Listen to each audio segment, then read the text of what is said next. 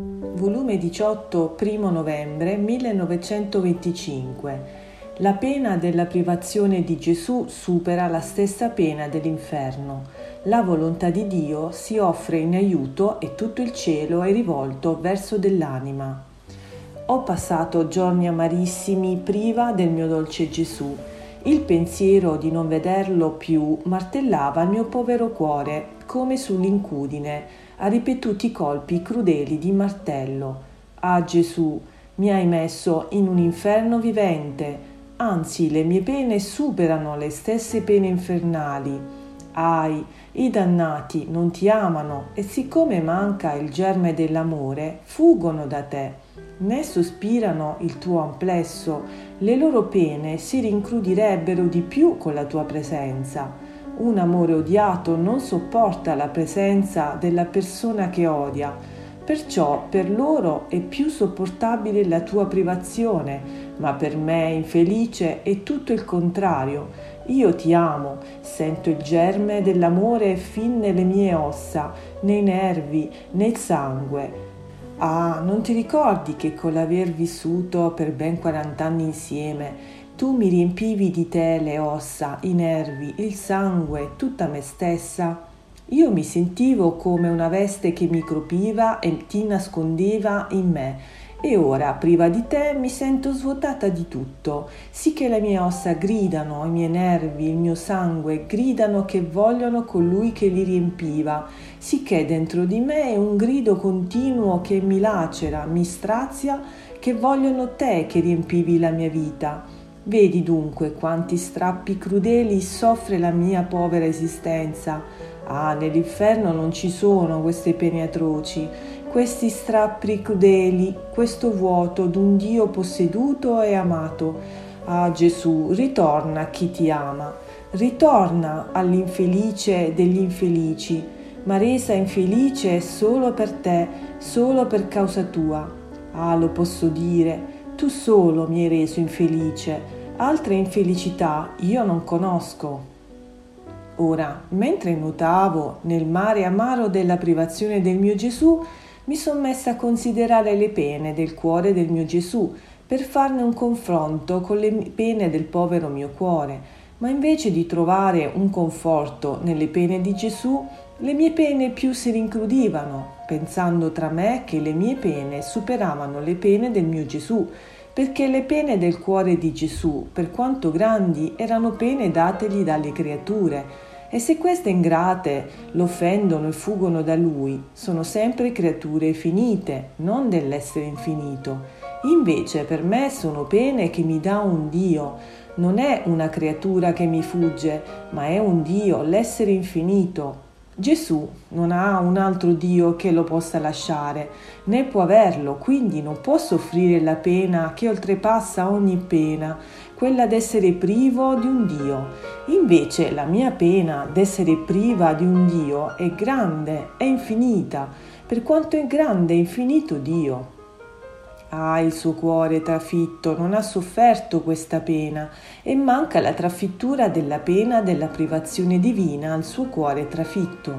E poi, per quante pene le creature gli diano, il mio Gesù non perde mai la sua sovranità e il suo dominio anche su quelli che lo offendono, né lo impiccioliscono, né lo scoloriscono, nulla perde di quello che è, sempre dominante su tutto. È sempre l'essere eterno, immenso, infinito, amabile e adorabile. Invece io non ho sovranità né dominio e con l'essere priva di Gesù mi impicciolisco, mi scolorisco, mi sento risolvere nel nulla, divento nauseante e insopportabile anche a me stessa. Vedi dunque Gesù come le mie pene sono più grandi delle tue. Ah, tu sai le pene che ti danno le creature, ma non sai le pene che può dare un Dio. E quanto pesa la tua privazione? La mia povera mente spropositava e sentivo che non c'è pena che possa stare a confronto nella pena della privazione di Gesù. È una pena senza principio e senza fine, incalcolabile e irrimediabile. Quale Gesù, tale si rende la pena. Il mio povero cuore era affogato e senza vita, e per non più spropositare mi sono sforzata di non più confrontare le mie pene con quelle di Gesù, ma di passare ad altro. Solo pregavo che mi desse la forza, e siccome la pena della sua privazione era tanto grande e aveva un suono misterioso e divino che non hanno le altre pene, e un peso che supera il peso di tutte le altre pene insieme, che per bontà sua accettasse la mia pena, ed in vista di questa mi desse la grazia più grande, che tutti conoscessero la sua santissima volontà, e col suo suono misterioso e divino risuoni in tutti i cuori e chiamasse tutti a compire la santissima volontà, schiacciando col suo peso la volontà umana, le passioni, il peccato, affinché tutti ti conoscano, ti amino e comprendano che significa la perdita di un Dio. Ma chi può dire tutto ciò che pensavo? Sarei troppo lunga. Anzi, avrei voluto passare tutto in silenzio e non affidare alla carta i miei segreti, ma l'ubbidienza si è imposta e ho dovuto dire fiat.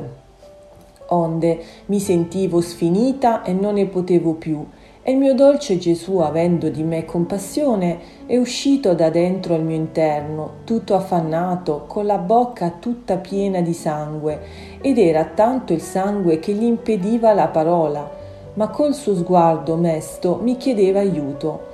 Innanzi alle pene di Gesù ho dimenticato le mie, anzi, stando lui, io non avevo più pena e l'ho pregato che soffrissimo insieme.